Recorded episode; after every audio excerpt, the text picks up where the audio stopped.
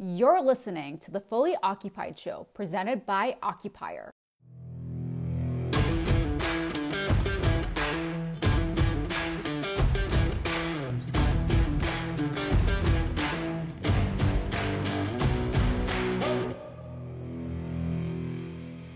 Hey everyone, Matt from Occupier here. Thanks for tuning in. Welcome back to another episode of the Fully Occupied Podcast. If you enjoy the show, make sure you subscribe on your favorite listening platform, or just shoot us a note at marketing@occupier.com. We'd love to hear your thoughts on future guests, topics you'd like to hear about, ask us any questions you have, or just say hi. Enjoy the show. Dave, welcome to the Fully Occupied Show. Thanks for joining us. Yeah, pleasure to be here. And kudos, man. You guys have had a run in the news. You're making headlines. Yeah, thanks, man. At least not my little world. Yeah, in the little commercial real estate world that we live in, where people pay attention to that type of stuff, we're making some headlines. But yeah, I appreciate it. Why don't you introduce yourself for everyone who's listening? Yeah, so I'm Dave Cairns. I work for CBRE. I've worked out of Toronto to this point, almost a decade. But recently, my family and I moved to Charlottetown, Prince Edward Island, which is this beautiful little island off the east coast of Canada, which has been an interesting reception within the industry, given that like some might think it's a bit sacrilegious to be someone who flogs office space for a living, but lives as a remote worker, which is really, truly what I am now. I'm a remote worker. And I'm traveling, based on client needs or events. Like, I'm going to New York in June actually to speak at a conference. And so like my life has morphed from like office centric leasing broker to remote first leasing broker who, moves when I need to. In simple terms, I help companies, deal with their real estate and their office space needs, which is really increasingly a blurry continuum. And I think it's really just so cool that the conversation in office leasing has moved so far away from like rental rate, free rent, vacancy, new builds, old stock, all the bullshit that like, frankly, is just sort of a symptom of doing, what a client needs. And more onto like, the future of work and the purpose of why we even go there in the first place, and how we make culture more inclusive. And if you're a broker and you're not following and finding an interest in some of those adjacent subjects that sort of circle around the office, I think that it could become problematic for you over time, just with so much change that's going on right now. So I'm very interested in that stuff. I sort of publicly journal it on LinkedIn as a content creator. And I almost just consider it like a public journaling exercise that I undertake, but sometimes is really rewarding and sometimes is very punishing. And, but, just like anything, right? Like when you play a sport or you do anything, when you're in the competition, whatever that is, you learn so much more from it. And so I'm a big believer in actually just saying what I think in the moment. And that changes and evolves, but I say it, and I say it with conviction, and it actually teaches me so much by doing that, because people respond and they either teach me something, show me how I don't want to behave in the future, or affirm a belief that I have. So yeah, I mean, like the herd mentality of the commercial real estate space doesn't necessarily lend itself to a lot of outsized voices or critics about how things are done, right? Like to your point earlier. It's always just about sticks and bricks, right? Like how much, office space is a commodity inventory, and tenants are going to lease it. So like, let's just get down to brass tacks and talk about rent, TI, and free rent. And, I'll go on to my next deal, but within the four walls of those offices, there's a lot more things to consider. Yeah. Well, you're sitting in a WeWork, right? I'm sitting in a WeWork. Yeah. I'm sitting in. Yeah. So to me, WeWork fundamentally changed our industry. They're obviously not the first to execute on, hospitality-focused, flexible real estate. That's not the first. They're not the first. Right. But they were the first brand that was recognizable enough to make a significant impact. And what I think that they've done is they've shown our industry that office real estate is actually a riskier proposition than we all thought that it was. And the reason is that if it doesn't actually offer what customers and end users want, then eventually the shoe will drop. And it's not necessarily, so great to have a long-term lease if it's not actually serving customers. And so, you know, what customers ultimately want is more lease flexibility and a service-oriented partner to help, you know, deliver on a great day at work, right? If that work day isn't an office. And so I think that they just fundamentally changed the industry. And we're only really starting to see, I think, what that impact truly was kind of now, as we reorient and reintegrate ourselves into society.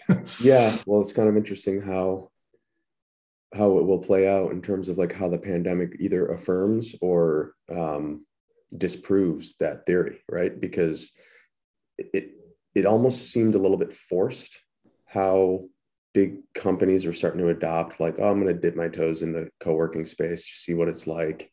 And it was like they needed to react to it because there was this kind of natural force just growing in the real estate space, right? Yeah. But now, like, they actually have to figure it out. Like, how am I going to accommodate, you know, an infinite number of scenarios for how people want to work? Is it okay, I'm going to go lease some flex office space and sublease out like my headquarters? Like, so the permutations that people are going to go through now are just going to be mind numbing. And I think if I, you know, was an analyst, I would think that WeWork would be well positioned now because they're going to absorb a lot of that kind of like uncertainty in how companies are thinking about occupancy, and yeah, they're going to offer the service-based flexibility that people will need. And that's not to say that every company is going to move into a WeWork, but like, you know, they're well positioned to catch a lot of that demand. Yeah, no, I think it's just like it all of this will make flex office or whatever we want to call it a far more meaningful part of a company's strategy. And it will no longer really be much of an afterthought. It'll kind of find its way into the strategy. Are you seeing that? Yeah, absolutely. I mean, what I think, what's been really interesting to me to watch is how I find some forward-thinking companies are trying to find ways to bring the office to their employees rather than necessarily requiring them to go to the office. And so I think that the marketplaces have a big role to play in that regard, because they essentially put the office into the employee's pocket and allow for them to be able to use that piece of technology that we use for everything else to book a productive workspace where they need it, when they need it, and for how long they need it. Yeah. And so I'm working with, by example, SoftChoice, who's piloting with Liquid Space right now. And we're thinking we might actually also pit them against a workspace operator such as a WeWork at the same time to see if, in fact, there is a genuine benefit to having the network versus maybe having less access to locations, but a direct, you know, sort of partner. A consistent whatever experience, a direct partner where. Yeah. Yeah. Yeah. And so that, you know, like I'm seeing those examples pop up more and more and more. I'm also hearing from, like, you know, people that are on the on-demand side of the industry that they're blown away by how large some of the requirements are that come directly to them through like digital channels without a broker.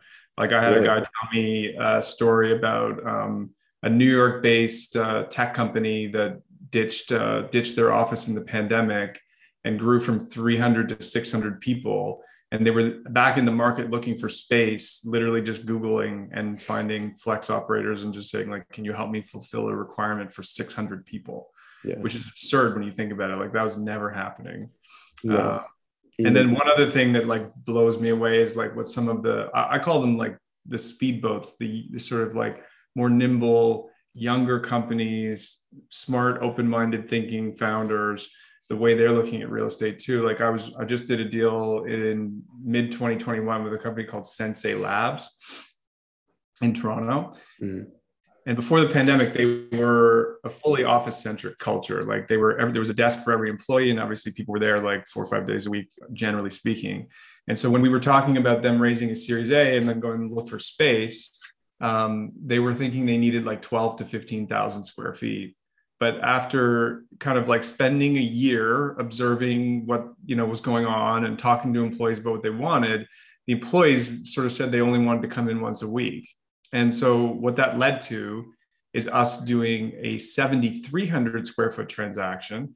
But it was really wild how it took shape. Like, in Toronto, there is still sort of about 3 million square feet of sublet space on the market. Most of it is below 10,000 square feet and it's built out and ready to go, right? So there's a lot of options to choose from. But because this company was fundamentally changing the way they were going to operate and how they were going to use physical space, they were like, we know that we can't go look at a sublet and find a space that will actually be designed in a way that's conducive to how we're going to work now. So we can't do that. So what do we do? And so we actually went and found a base building space, a sublet, and we got it for like 50 cents on the dollar. And that gave them the opportunity to actually design and build out a space that was all geared around activity-based working and sort of like, you know, celebrating success and just hanging out more than it was like heads down work. Yeah. So it was 7,300 square feet in a fully, completely reinvented version of what an office was, right? So like, those are all big markers to me of a lot of change that still kind of lies ahead, you know? I think it's crazy how companies can just lease twice as much space as they need just because they think they need it, you know? It's like... Yeah. It's always, and I mean, obviously it benefits the broker and the landlord if that happens, brokers on both sides, but it's almost like, why don't, I mean, this is kind of the thesis for our business, right? Is make better real estate decisions. Why don't more companies actually go through that exercise to figure out how people work before or want to work, right? That's pretty fascinating. So 3 million square feet of sublet space in like downtown Toronto. It's just down in Midtown. I mean, Midtown's a fairly small market. So yeah, predominantly downtown. And most of it being in like what we call the entertainment district, which is sort of like the cool, funky brick and beam, creative tech kind of market. Yep. Again, it's not surprising, right? Like those are the kinds of companies that, first of all, you know, rent is a big expense. It's not like a write-off like for Facebook or whatever, number one. And number two, going back to my earlier point about like speedboats, they're just more nimble and they're willing to kind of like pivot and just look at how they work completely differently. And they can, right? Yeah. And so it's not surprising that that's where I think you'll find more sublet space probably in every major market around, you know, North America. Yeah. We could have another podcast about forecasting the return of the real estate market, but that's not the fun stuff. Cool. So let's talk about like your LinkedIn journaling, because I think it's pretty fascinating that sometimes I look at your posts and I see it got posted an hour ago and there was already like 25 comments. And I'm like, wow, like people actually engage. And so I think obviously you need to build up an audience. You need to build up a reputation and people, you want quality followers and people that will engage. But like, when we first started doing it, what was your goal? And then like, how has that changed over time? Yeah, you've asked a great question because my goals have changed over time. So when I started doing content, I saw it as just two things really. One, I was really not interested in prospecting in the conventional way. It just didn't get me excited. And so I knew I wasn't going to do it. And so what else could I do to, you know, fill that void? And you have to, because it's 100% commission job, right? You got to find some way to get in front of people. Yep. So this dates back many years. Like this, you know, this is probably 17, 18. I just started doing pretty vanilla, you know, basic office market posts. I can remember a girl on my team who was encouraging me to do more content, partly because her job and compensation revolved around that. Yeah. But she was like nudging me to do more videos, and we would sit in a boardroom or whatever and shoot these like sort of like tutorial videos, like how do you sublet and relocate your office at the same time without paying double rent, and like, you know, whatever you talk about that. Yeah. And I used to sit there and literally I must have done like 10, 15 takes, just awful stuff, right? Brutal. Why are we doing this? But that was actually my foray into doing video, and it's a very uncomfortable medium for everybody, me included. And it's just like everything in life, right? Like you start doing something, you become eventually more comfortable with it over time, but also what starts to happen is that you become more comfortable with your own voice. You start to actually discover what that, like, you know, continues to be and look like. And then of course, like if you're going to allow yourself to go down that rabbit hole, things will naturally change quite a bit. And so for me, that kind of coincided with the pandemic. I was starting to really look at office leasing very differently, like kind of going back to your point around like, why do companies take on so much space they don't need? Yeah. I was like basically spending all of 2019 thinking about that. That's all I was thinking about. And that really was because of getting involved in the flex office sector and like, you know, working to try to help Convene enter the Toronto market, and just a lot of things I learned through those experiences. But, you know, right around that time, that was where my brain was moving. And then the pandemic happened. And interestingly for me, I actually was like a gig worker, like a remote worker before getting into real estate. I was a professional poker player. So like I lived the digitally nomadic life of just like, bring your laptop and like, you're good to go. Right.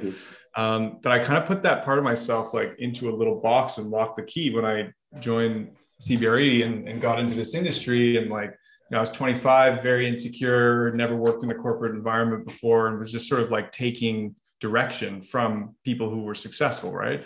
But then I gained more confidence and stuff by the time the pandemic happened. And then I'm like, okay, let me tap back into this side of myself. Like, I know a lot about how to like communicate asynchronously. I know a lot about how to build and maintain relationships online.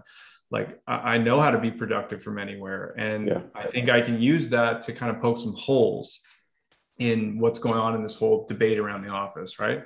And then on top of that too, I was like, you know, I don't really think, I think all my competitors are just gonna be chucking space at people, like at the most insensitive time to chuck space at people ever. Like they never wanted you to do that in the best of times. And now like we're in a, like a global pandemic. And like, I just said to myself, that's the exact opposite thing I should be doing. So, and then I kind of knew like it would be all in vain anyway. Like I knew that no companies were going to make any real estate decisions unless they had to, you know, in that first year of the pandemic. So I was just like talking about what the motivation was. My motivation then became less about making money through real estate transactions and more about building a brand, you know, as somebody, you know, who maybe had a bit of a contrarian voice. And it's served me extremely well. I've met so many people from around the world that have improved my knowledge base for the industry, which is really just incredible. Like that's one of the biggest opportunities doing content is actually learning. You talk about comments, like all the learning is in the comments. You know what I mean? Yeah. And then also it's given me so many relationships that I didn't have, and enough like credibility, even if people don't necessarily like what I have to say, there's very few people I can't reach out to that won't get back to me. You know what I mean? Yeah. So those became my motivations. But funny enough, I ended up winning SoftChoice, a North American mandate with like 30 locations off the back of my content. So it did happen as well, where I got some business out of it anyway. So yeah, I kind of had a similar experience back when I was at JLL. I started dabbling with kind of contrarian viewpoints on Twitter or LinkedIn. And I couldn't get like colleagues to understand that it wasn't just like a prospecting tool. You know, it was like people were so kind of like interested in learning about it, but also confused at the same time, that I was asked to like present to the whole like region, like how to use like social media as a broker. And that was my first thing. It was like, you're not going to like tweet and then get a requirement. Like you're just building a voice, and you know, if you build up enough credibility, then you know there's something might happen from like a, you know, a prospecting perspective, but that's not really the end goal of it. But I mean, to your point, eventually something's gonna kick loose, and you get an awesome client out of it, right? Yeah. Well, I think you have to like, there's a few things about it. Like we have to realize what business we're in, and we're not in the kind of business where companies are really thinking about actively on a daily basis what it is that we care about, right? Mm-hmm. It's something that they have a time-based need around most of the time. And so like when they go on to LinkedIn, they're not searching for content about real estate. And they're, if they see it, often it's like just tune it out because they don't care, right? So when you think of like how I actually directly won a piece of business from content, it was a very sophisticated company with thousands of employees with a workplace leader who's out there looking for industry insights, which is, you know, more common as you swim up the stream with customers, right? Right. But for brokers out there that are like, you know, mostly doing one-off transactions with like small tech companies, I'm not really of the belief that content is going to be what gets you there directly. But of course, having your name and your voice out there and pairing that with other strategies is definitely going to increase your lead and your funnel. But you're not necessarily going to be able to like tie it to a piece of content and be like, oh yeah, that content is what got me, that client, right? Yeah, totally. I mean, I think, you have to get to a certain size of company where they start to look for those industry insights around the workplace, around how employees engage with an office.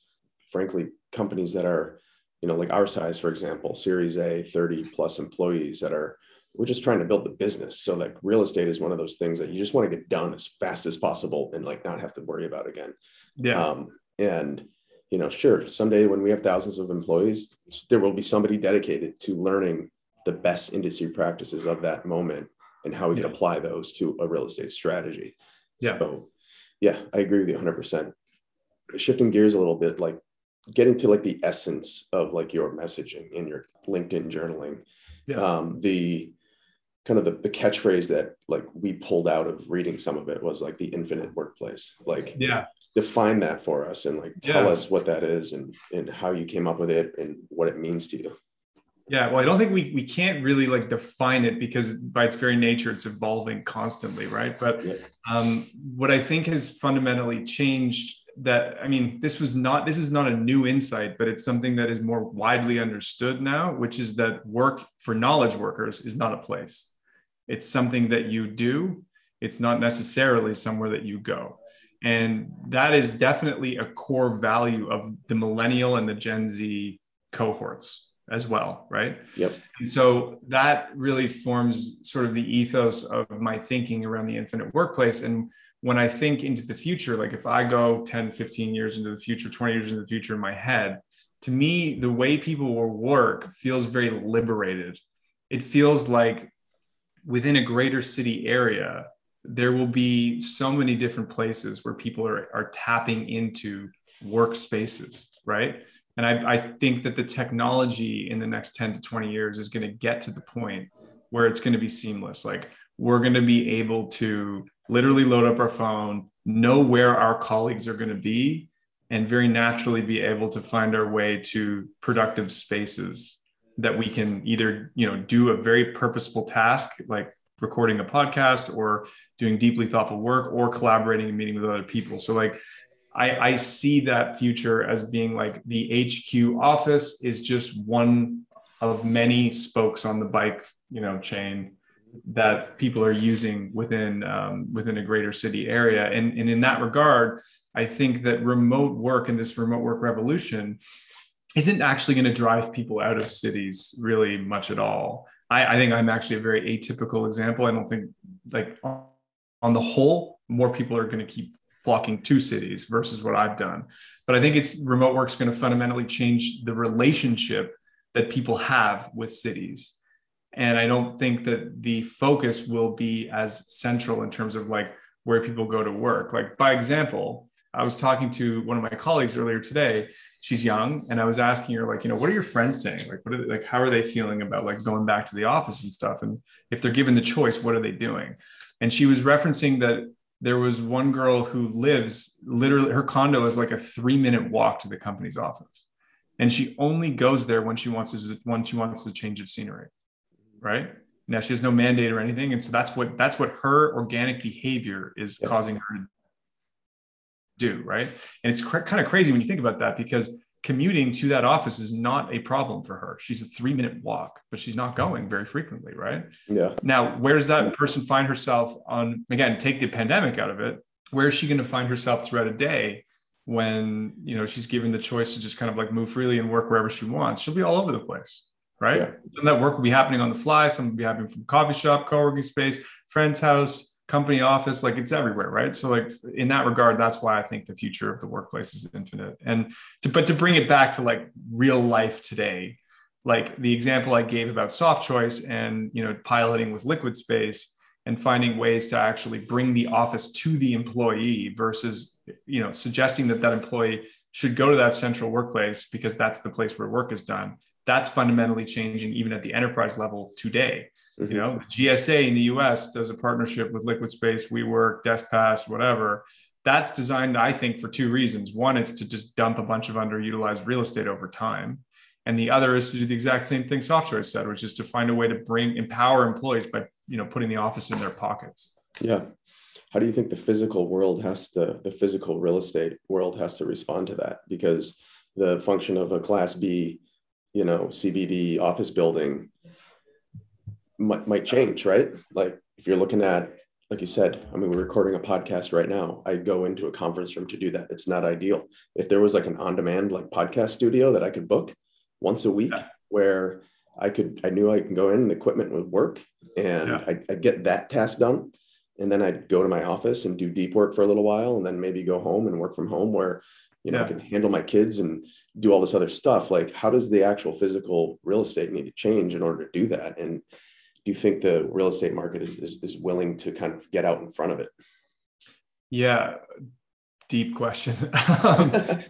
I think that we will see more and more niche hospitality or service-focused, like on-demand workspace players, like who will focus on things like what you just said, right? So, like, it wouldn't surprise me if we see more and more of those like purpose-built podcast type facilities, you know, find their way into, you know, key urban areas. And I like the way I look at it, and I know this is already happening in real time. Like a company like Shopify might have spaces like that within their workspace because they're, you know, big company with the ability to pay for all that shit. And maybe it's all fully booked and they then have to tap into, you know, a flex provider just down the street who also has a purpose-built podcast studio, right? Yep. Or for other companies, they might not have it at all. And so, you know, this then becomes, you know, a place where people go. And I think that the snowball is just starting to roll down the hill there because, yeah, as you know, play the tape 5 years forward, like there's going to be so much more data around like what people use physical spaces for when given more of the autonomy of choice, right? Yeah. So that's one area of it. But then the other, like, you know, I think that there's just this fundamental mismatch of supply and demand, right? You know, you worked at JLL. JLL predicted that by 2030, 30% of supply would shift to some version of space as a service, right? And I don't know whether that's now a conservative estimate or not. We will see. But I think that office real estate is going to have to go from an asset management business to a business. And we're seeing that already happen. And every landlord out there that has half a brain knows this. But whether or not they have the capability to act on it or will act on it, you know, remains to be seen. But then there's also these structural issues too. Like even if, you know, a really great landlord wants to, you know, convert 30-40% of their building into all kinds of different on-demand spaces, they're fucked basically because the capital markets does not like, you know, anything that is a short-term contract. So yeah, in that regard, things have got to change. And like I made this post earlier today, which was sort of a joke, like meant to be taken as a joke, but like Elon Musk has reduced the cost of space travel by like 100x. And he's making us an interplanetary species. Like if that guy can do that, the commercial real estate industry can try to find a way to match supply and demand. Like, yeah, we value buildings differently. That's what I mean. Yeah, yeah. Like all those things, like, you know, he's going to space. Like we're not performing rocket science in this industry, and it's not complicated. It's just like, there's vested interests that, you know, preclude the change. And like there's a quote, I'm going to butcher it, but it's just like, you know, you can't have fundamental change until the old guard who's stopping it, like gets off the pot. And like, that's happening. It's just, it takes like a decade for that to take shape. Right. It's so aside from structural issues, we need people who, like, you know, don't deserve to really be part of the conversation to just exit stage left. Yeah. Yeah. I 100% agree. Not to plug the podcast too much, but we're going to have an episode that comes out with Colleen Werner, who's the founder of a company called Lula Fit, and they're doing something really cool. I don't know if you've ever heard about it, but it's basically partnering with those owners, almost like a Convene model where they're going to act as the operator for a purpose-built kind of space within a building. It could be a yoga studio. It could be, you know, a spa. It could be anything, right? And maybe that's a way where, because there's some sort of agreement between the provider and the landlord, that they could capitalize that and kind of keep that within the traditional norms of like valuing a building. So it doesn't turn into this kind of lumpy, non-predictable revenue generating asset. The problem, before we move to the next topic, like the problem, unfortunately, with capital markets not evolving is a building might actually be better off at like 70% on demand, 30% traditional lease, or 50-50 or whatever it is. But that's where I go back to like even the most innovative landlords who know where they should, how they should be stacking the building can't, you know what I mean? So let's see what happens. Cool. I'd love to hear a little bit more about how you spend your day being a remote tenant rep whose clients aren't all leasing space and PEI. Mm-hmm. Well, I used to be someone, so when I started working, people said to me, like, if your calendar's not full, you're doing something wrong. Yeah. Right. And that didn't sit right with me. But again, I didn't know any different and didn't have any experience to draw on. So for me, I actually spend a lot of time, like where I don't have any meetings and take no meetings. I have gotten to a point in my career where I have enough past clients to kind of like, you know, lean on, and a steady flow of business that sort of comes my way through what I've built through content and different other avenues over the years. So I don't do a lot of conventional prospecting, and I work with other people on my team, you know, who are based in Toronto and elsewhere, that help me with those like follow-up and process-oriented tasks that I'm not very good at and I don't like. They don't want to do. Yeah. So I spend time doing that kind of thing with people. And frankly, when you get those types of dynamics down right, and you have trust within the group, it doesn't actually take a lot of my energy to be able to have that other person help me generate, opportunity. And so I actually spend a lot of my time contemplating, thinking, reading, and far less traditional work actually than one might think is needed. But I'm also like, I'm prioritizing different things too right now, right? Like my objective at this current moment in my life is not to be the top office leasing agent in CBRE in Canada. I don't care to do that. So I'm not like nose to the grindstone trying to grab every 2,000-foot deal or 10,000-foot deal I can find. So hopefully that answers the question. Yeah, no, I think that's, it's interesting because it's like a complete antithesis of the model of your typical, how you think about being a broker is there's so many jobs to be done. And you're asking somebody who's 25 years old coming into the business to go do this massive job, right? You have to prospect on your own. You have to learn the market on your own. You have to develop relationships on your own. Yeah. And like, those are three different jobs, right? Like it's like, when you come and work at a company like Occupier, that's a software company, like there is a specific role for that person who's going out and filling the top of the funnel for a salesperson. And that salesperson's specific role is qualifying that and moving that to the late stages of the pipeline, right? Yeah. And then it's somebody else's job to maintain, the marketing and the CRM funnel, because, that's where all the data and the leads live. So it's like, it's very purposefully divided, because you can't overload somebody to be filling their own pipeline, transacting all their own deals, maintaining the relationships with those clients after the deals. It's like, if I could create a brokerage company, I build it just like a software company, because then you have people have very defined roles. They know what their career progression is going to be if they want to stay in that career. Yeah. And you're not asking them to do 10 jobs when they're out of college, 23 years old.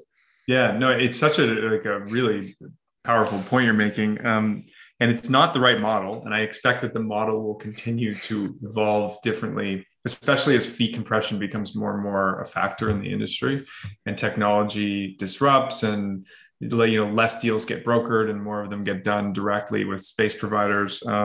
But honestly, when you say all those things to me, it just like brought back like a flood of like feelings and emotions and memory. And as much as it was totally fucked up and in many ways very inefficient, I'm actually really grateful I had to wear all those hats, because it taught me so many things, and actually got me to where I am right now, where I can actually be more of a cerebral thinker for this phase in my journey of my career, because I did all those things. Yeah, now you can focus on what matters and not focus on you know, spraying and praying. Yeah. Cool. We're going to head to our final segment here, which is the Fast Five questions. So I'm going to ask you five questions. You're going to get a minute to answer each of them. Okay. You can be as truthful or non-truthful as you want. I mean, however, we want to interpret these. All right, cool. Question number one. Would you rather travel to the past or to the future? I would travel to the future for sure.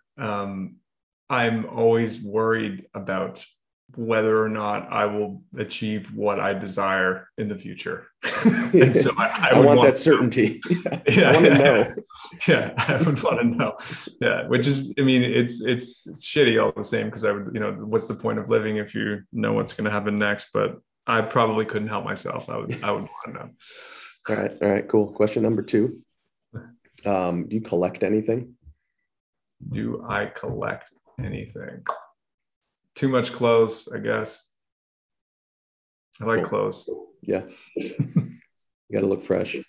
Well, the problem with collecting clothes is like you buy something in a certain state of mind or in a certain period of time, and it doesn't last that long, but you never want to get rid of it because you're like, I really liked that thing that one time. Yeah. So I'm going to hold on to it, but then you never wear it. And you just, well, one of the things I have learned out of what you just said is like, I want to only really buy core colored clothing going forward, like colors and styles that you just know won't go out of style. Because I look at half of what I have and I'm like, oh, I like that for a while, but now I guess. What the hell was I thinking? Yeah. All right. Question number three. What story do you tell the most often? I like to tell the story of I was playing an online poker tournament. It was one of the biggest ones in the history of online poker. You could actually enter it 6 times. There was this period where this site Full Tilt Poker allowed you to enter as yourself up to 6 times, which was really advantageous. You could be 6 different players in one.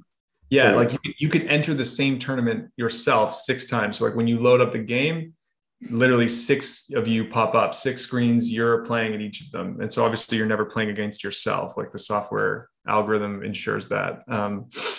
But anyway, it was first place prize was like 1.5 million. And I busted out all of my 6 guys, my 6 shells were gone. And I was on Skype with my buddy from Norway talking about like digital relationships and collaboration and stuff. Like we were just sweating each other. That's what we call it in poker, sweating each other online. And it's like 3 a.m. He's still in, you know, there's probably like 100, 200 players left from thousands and thousands of players. Right. And so, but it's getting close to money and I'm just like, whatever, we're chilling, mostly just chatting. But like whenever there's a key decision, like I would be advising him on, you know, stuff or whatever. And then finally we get down to like less than 100 players. And I'm like saying to myself, it's like 5 a.m. I'm like, okay, I can't go to sleep because while we have not discussed some sort of compensation for my efforts, in helping him, it's implied that there will be some form of compensation, right? We're good enough friends, and like there's enough goalposts around the nature of like how that stuff works within the industry that like that was implied. So I stuck around, and he actually ended up making the final table. And I think he came into the final table like 8 out of 9. So short stack and most likely going to, you know, exit stage left. That's just mathematically how it's likely to work out. And he had pocket 8s. And I told him that, like, to move all in. And he was like, oh, I don't want to do it. I shouldn't do it. Like, this is a bad move. And I convinced him to do it. And it was a bad move. We were up against pocket jacks, but he spiked an 8 for 3 of a kind, and he ended up beating jacks and like rocketing up to like, you know, 3rd place or something. And anyway, long and the short of it, he ends up making a deal with 3 people left and winning like $850K. Whoa. And so then, like, you know, there's this like somber moment for me after where I'm like, oh man, like, what am I going to get from this? How do I broach this conversation? I got to ask for my money. Yeah. And so I know this is longer than a minute, but it's an interesting story.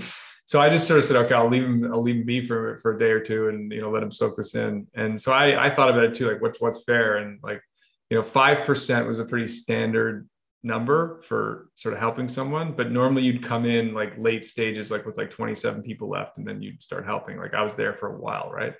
So I thought, you know, considering that I put in that extra effort and kind of like kept him sane most of the time, even though not every decision I was telling him to make was the right one, I did play a contributing role. I thought 10 was fair and that we should meet in the middle at 7.5% because we did not come up with an agreement beforehand. He ended up agreeing to give me 7.5% of after-tax dollars, because in Norway, you get taxed 50%. And then he also started backing me for like a period of a couple months and paid for my stay in Vegas that summer because he could write it off as a business because he was, you know, paying taxes. So anyway, it was a pretty good deal in the end of the day, but it was an interesting story because like this guy was a cash game player, not a tournament player. And I had spent like 4 years trying to achieve that score. And of course he swoops in and like basically doesn't play any tournaments and just like comes in and comes third and makes $850K. Well, it was your call that got him into the top spots there. So yeah. So good. All right. Question 4, what's your go-to karaoke song? Ooh, you know what? If I was in front of karaoke right now, I would want to do "Pray" by Sam Smith. Wow, you got that type of voice. You could pull that off. I probably couldn't pull it off. I could pull off Bradley Cooper from "A Star Is Born." Yep. So, I think somebody else told me that recently. But you must have some pipes on you then. I'm tone deaf, so I think I sound good, but I don't. All right, last question here. This is a basic one. What's your favorite hobby and why? And it can't be poker. No. My favorite hobby is honestly just going for a walk. I just love to go for a walk in nature, whatever that is. It's part of why we moved here. It's just like you can access nature in 2 seconds. Fresh air, things to look at, thoughts. Yeah. Just walk. Yeah, man. Cool. Yeah. Dave, this has been great, man. Thanks for joining us. We got a lot of awesome points in this conversation. If anyone listening wanted to find you besides your LinkedIn feed, how would they do that? That's really the best place and almost the only place to find me. Yeah. I guess if you have something really specific, email me at david.cairns@cbre.com. I'm more likely to treat that like my to-do list than LinkedIn DM. Actually, one more question. Who should we invite on this podcast next? Who should you invite on? I would love, you should invite my buddy Caleb Parker on. He's a flex space operator out of the UK. Runs a company called Bold. He also has a podcast called the Work Bold Podcast, and just a well of knowledge, having spoken to like everybody in the industry about what needs to change. So he's my vote. He's your guy. Okay, cool. We'll reach out. Other than that, Phil Kirchner from McKinsey, who used to be at WeWork, he's epic. Epic. Okay. Yeah. Okay. Those are two awesome choices. We'll do some outreach. I'm happy to help if you need it. Appreciate that, Dave. All right.